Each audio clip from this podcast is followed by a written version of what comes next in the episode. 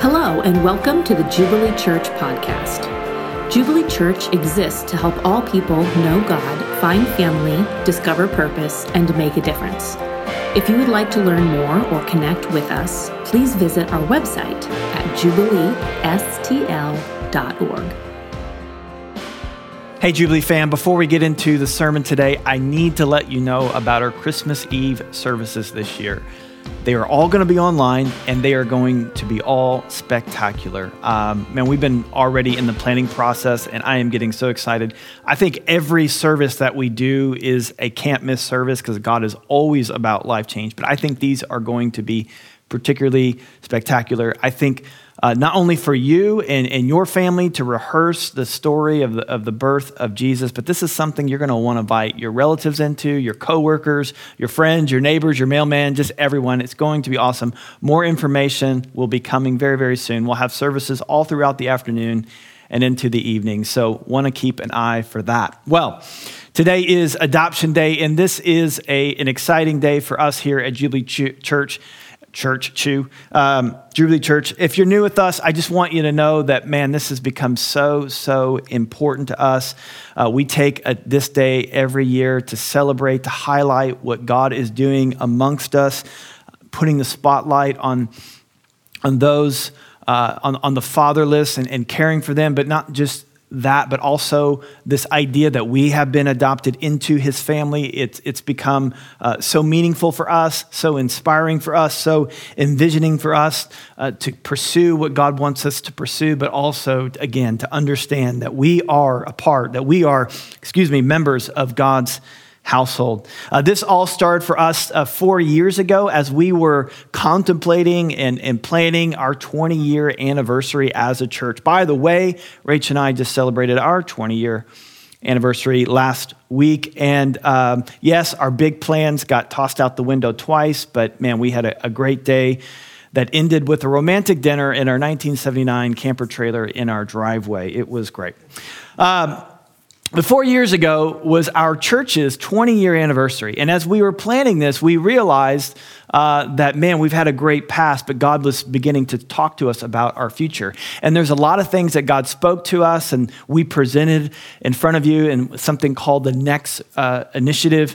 And the church, man, you guys responded gloriously to that. And one of those things was starting a ministry for adoption and foster care to come around families who feel called to do that, to support them and love them, and that. And God has done so, so much.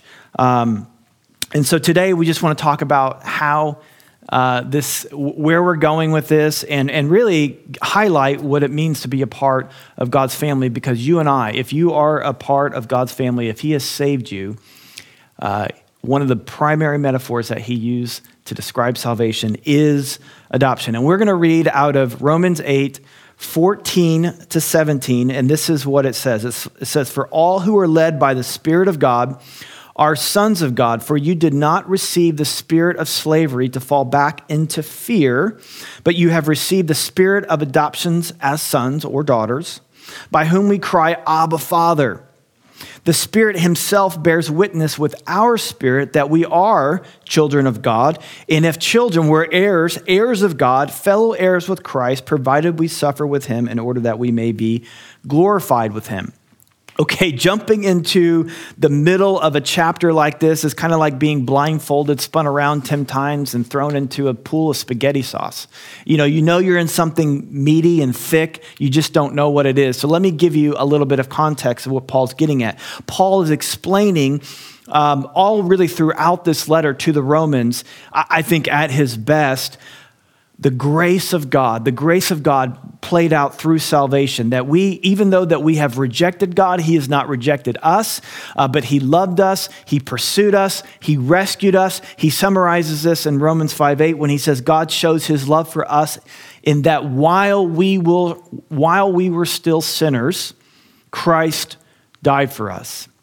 By the time Paul gets to chapter 8, he's expanding upon how we, how we should see ourselves to one, give us confidence in our relationship with God, but also give us confidence in his plans and purposes for our lives. And he does that by reassuring us that we belong to God's family by telling us that we are adopted. He's saying that adoption is the highest and most glorious privilege in the universe. Now, this may seem a little bit backwards to those of us who grew up in the 80s. So if you get, if all you know about adoption is through some 1980 sitcom, many of us grew up in a culture where being adopted was something to hide. So if you wanted to pull a prank on your little brother or sister, you try to convince them that they were adopted, you know, confirming their fears that they don't really belong. But what the Bible here is saying, what the gospel informs us, and what Paul is trying to communicate to us, it's that because you have been adopted, that you really, really, really belong.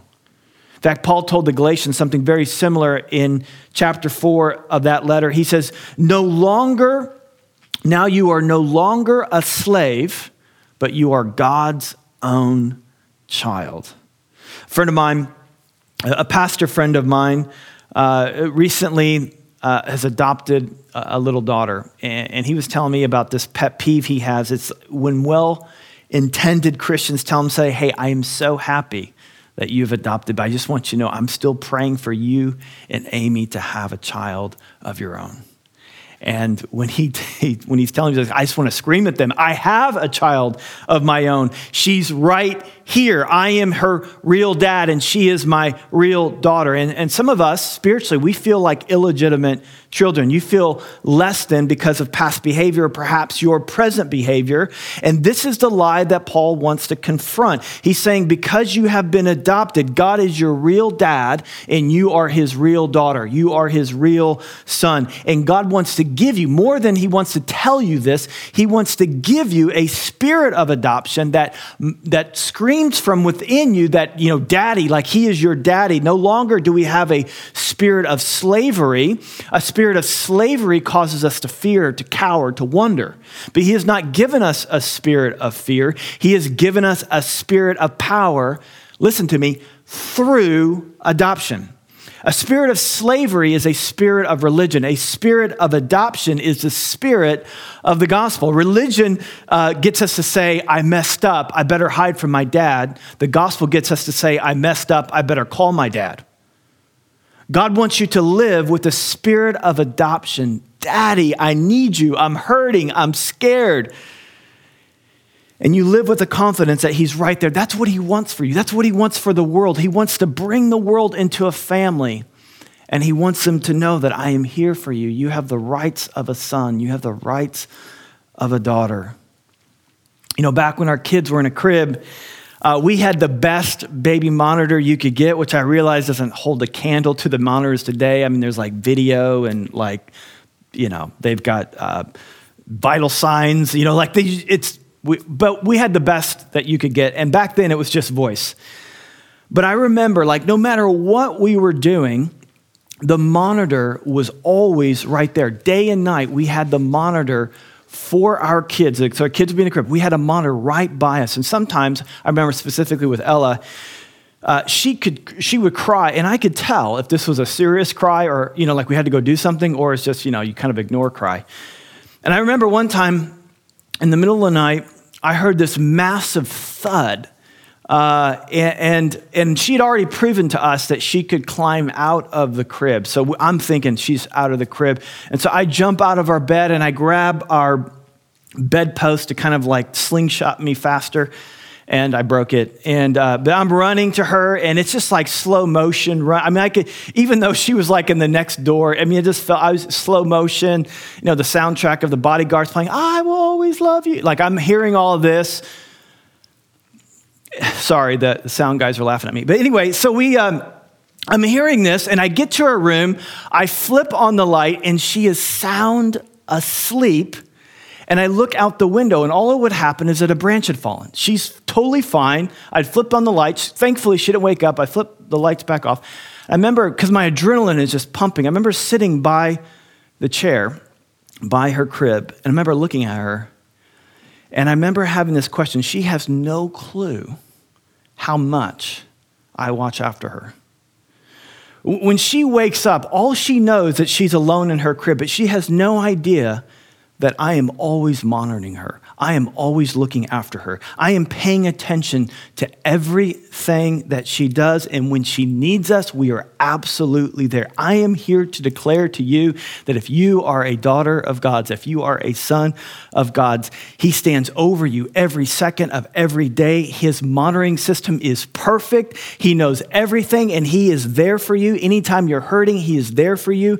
He's monitoring you. He knows what you need and when you need it. And when that spirit of adoption comes over you, you have this reality that no matter what's going on in my life, I can cry out to my daddy. And this is what this is what it means for us here at Jubilee. One of the things it means for us at Jubilee to live with a spirit of adoption, a culture of adoption that God is always with us and he always will be and he always leads us to green pastures and he always leads us to still waters. He is always looking after us. So, number one, it means that we're not, a, we're not messed up. We're not a loser. It means to have a confidence in our identity as a, as a child of God, that we are his child, that he is our father. And maybe you have been hurt by others. Maybe you have been forgotten by others. Maybe you have been rejected by others. Let me just declare over you that your identity is not found in those who have rejected you, but in the one who has chosen you. And that is the spirit of adoption, and that is the culture of adoption. That is why we say that we want all people to know God. This is part of our mission. This is part of why we exist. We want all people to know God. We want, and, and the primary way that He has chosen that He wants us to relate to Him is as Father, is as Daddy. To know Him is to know Him as daddy. Now, for some of us, this messes with us because of our experience that we've had with our natural fathers, but we are talking about the father we wish we all could be and the father that we wish we all could have. But in Christ, we have this father. Psalm 68 says this it says, Sing praises to God, to his name. Sing loud praises to him who rides in the clouds. His name is the Lord. Rejoice in his presence. Why? Because he is a father to the fatherless, defender of widows. This is God whose dwelling is holy. Check this out God places the lonely in families.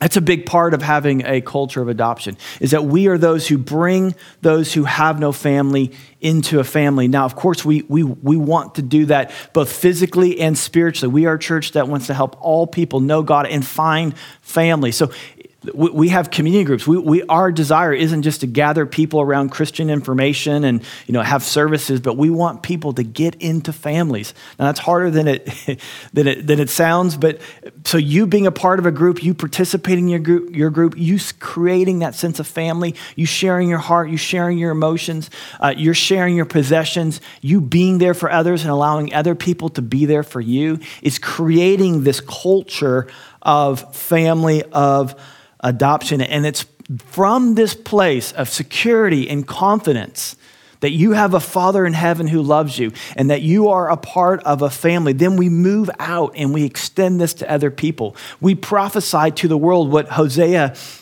prophesied when God spoke through Hosea in Hosea 2:23 he says and he says I will have mercy on no mercy and I will say to not my people you are my people that we go out and we find people who are, who are spiritually and physically homeless, without fathers, without families, and we bring them in.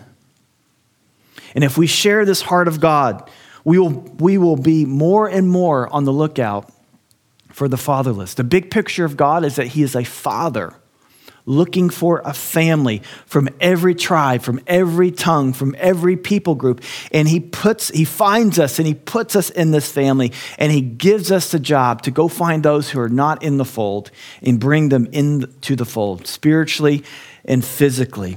And this is all throughout the Bible, Old Testament and New. One of my favorite passages on this, Exodus 22. It says, You shall, this is God speaking, you shall not wrong a sojourner it's really an immigrant refugee, or oppress him, for you were sojourners in the land of Egypt. You shall not mistreat any widow or fatherless child. If you mistreat them and they cry out to me, I will surely hear their cry. If you lend money to any of my people with you who is poor. You shall not be like the moneylender to him. You shall not exact interest from him. Here, if you ever hear someone say that God treats all people equally, uh, you can tell them that's not true and point them to this verse. God gives special treatment to what theologians refer to as the quartet of the vulnerable the sojourner, the immigrant, the widow, the fatherless, the poor. All throughout the Bible, Old Testament and New, these four groups get special attention. And it's not just because the Bible's telling us to be compassionate, it is telling us to be compassionate. But to not help the vulnerable in society is to forget who we are and to forget who God is.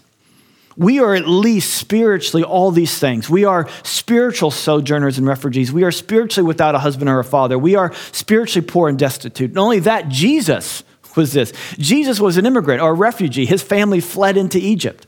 He knows what it's like. Uh, he was adopted by Joseph. He didn't have a biological father, he was adopted by Joseph. He was poor. He was buried in a borrowed grave, and, and the, his only possession was raffled off amongst some Roman soldiers. And of course, he wasn't a widow, but his mother was. Jesus said, Whatever you do to the least of these, you do unto me. Children were always around Jesus. They were always, it's like he had candy in his pocket or something. Like they were always following him around. Uh, and many theologians and many scholars believe that these, a lot of these children were, were orphans. They were without families because, you know, where their parents? They're, all the kids are coming, but there are no parents around. God cares about the hurting. God cares about the vulnerable. And the fatherless are, are amongst the most hurting and the most vulnerable. Sociologists have figured out this is their words, not mine that fatherlessness is the number one cause of some of the, the five um, aspects of societal decay. Fatherless is most correlated, is the number one correlation between these five things crime, homelessness, unwed pregnancy, poverty, and future fatherlessness. You are five times more likely to commit suicide. You are nine times more likely to drop out of high school. You are 10 times more likely to abuse drugs. You are 14 times more likely to commit rape. You are 20 times more likely to develop behavior disorders, and you are 20 times more likely to go to prison. And this need can be overwhelming. I mean, there are uh, 144 million orphans worldwide. If, if the orphans of the world were a country, it'd be the eighth largest country in the world. There are 400,000 foster kids uh, in foster care nationally. And in Missouri alone, there are, on average, in any given month, 13,000 700 in foster care. If every church in Missouri took on two foster kids, we would solve the problem. Now, not every church can, and not every church will, but we can, and we will, and we have. If you're new to us, I want you to know that you are a part of a church that cares. More and more people are meeting the needs of the vulnerable, particularly through adoption and foster care and maybe you would be one of them. Now, this isn't like a hobby. This isn't like an action you take, you know, out of a momentary inspiration. We get that, we know that. But there are families here, there are there are families here who will, who will help you through this process. In fact, if you are interested in adoption or foster care, on Monday, the 23rd, this is an online event. The information's coming on the screen. You can sign up for this online event where you can get more information, and maybe you would start the process on how you could adopt, on how you could do foster care. Secondly, you can support these families. We, we've been doing that financially. We have, a, we have an adoption fund. You can give to that, that fund uh, through respite care. Uh, and then, like I said before, by also, you can do that spiritually and physically by creating a sense of family. I mean, that's what people need. People need to be a part of a family, and you can do that by engaging in community group. So you are part of a church that cares, but, but more than that, and, and here's what I want to end with I want to remind you once again that you have a Father in heaven who cares, who beckons children to Him, who beckoned you to Him, not as a boss, but as a Father. And how can that be? Well, here's how this can be. Before Jesus left the earth, one of the things he said to his disciples is this. In John 14, he says, I will not leave you as orphans, I will come to you. I will not leave you as orphans. I will come to you. If you've ever known anyone who's adopted internationally, they make two trips. One trip is they go and they accomplish all the legal work, all the necessary work to make the adoption happen. But then they do something heartbreaking. They leave the child there while everything is processing. And then they come and they take the second trip to receive that child and bring them home to be with them forever. What Jesus is saying here is, I'm making two trips. This first trip that I've made is I've come to do the necessary work to legally make you adoptive children. I've legally done the work. Through the cross, He legally made us sons of God. But He says, Don't worry, I'm leaving, but I'm coming back. And when I come back, I'm going to take you home for, for good. And that is what Paul is getting at. That's why we cry, Abba, Father. We're awaiting this day, Daddy, Daddy, Daddy. And in the meantime, he says, that's why I'm giving you my spirit. And in the spirit of adoption, that is the, that is the spirit that cries from within us, Abba Father, and reminds you that of your spiritual sonship, the fact that you are a son, the fact that you are a daughter. So not only do we have this exterior, legal, objective adoption, we also have this interior, subjective, emotional adoption. The work of Jesus on the cross legally makes us sons of God, and the work of the Spirit on the inside makes us feel like sons of God. And so I just want to end with this.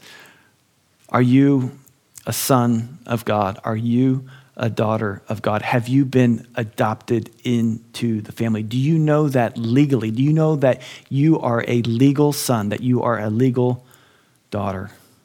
I, I want you to know that God is in the adoption business. And his adoption fund is limitless because it is the blood of his son.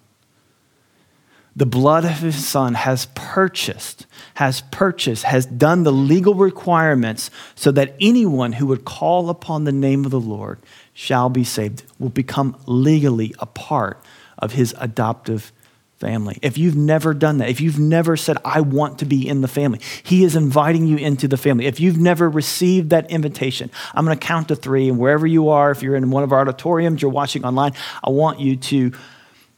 I want you to say, Yeah, that's me. Just raise your hand. Where, even if you're by yourself, it may seem weird, but just do that. So, on, on the count of three, I want you, like, I want to be a part of this. I want to receive this, this adoption through the blood of Jesus on the cross for your salvation knowing that He is coming back and He will take you to be home with Him forever. If you want that on the count of three, I just want you to raise your hand. One, two, three. Great, Raise your hand. Okay, you can put it down. If, if you're online and you've done that, will you please, will you please let someone know? Will you make that indication that you've done this, that you have made yourself, that you have um, stepped into receiving this adoption, this salvation from God? God doesn't end there. He doesn't just leave us he doesn't just leave us with this objective, you know, legal papers. Here's your adoption. He didn't just give us legal papers. You know, if you if you're familiar with uh, the the story of the prodigal son, you know, the younger son goes and blows his inheritance on sex, drugs, and rock and roll. And he, when he comes back, the father meets him. And, and the son comes back with the spirit of slavery. He comes back and says, Make me a servant in your house. And the father, um, the father's like, no, no, you are my, you are my son. But he doesn't go back into his study and pull out the legal document saying, here's my, here, here you are, here, you know, this is proof that you're my son. He doesn't do that. He kisses him. He gives him a subjective, emotional, inward experience that he is a son. And that's what God wants to do in your life. And that happens through the power of the Spirit. So here's what I want to do I want to pray for anyone who's like, yeah, I'm a legal son. I, I, know that objectively, but I don't feel that from the inside. I just want to end by praying before we go to worship. I just want to pray for you that you would have an inward experience of the love of God, that there would be something deep inside you that would cry out, He's my daddy. He cares for me, he loves me, and he's always looking after me. Even when I think he's even when I think I'm in this room all alone, I know that he's looking after me. I want to pray for you. God, I just thank you for the legal requirement that legally makes us sons of God. And I just pray for my brothers and sisters right now that you would pour out your spirit on them so they don't just know that legally and objectively, but they know that emotionally that they are a son, they are a daughter. We just thank you. Thank you, you've not left us as orphans. You have sent your spirit, and we have confidence that you're coming back, and one day we will go back into heaven with you forever and ever. Amen.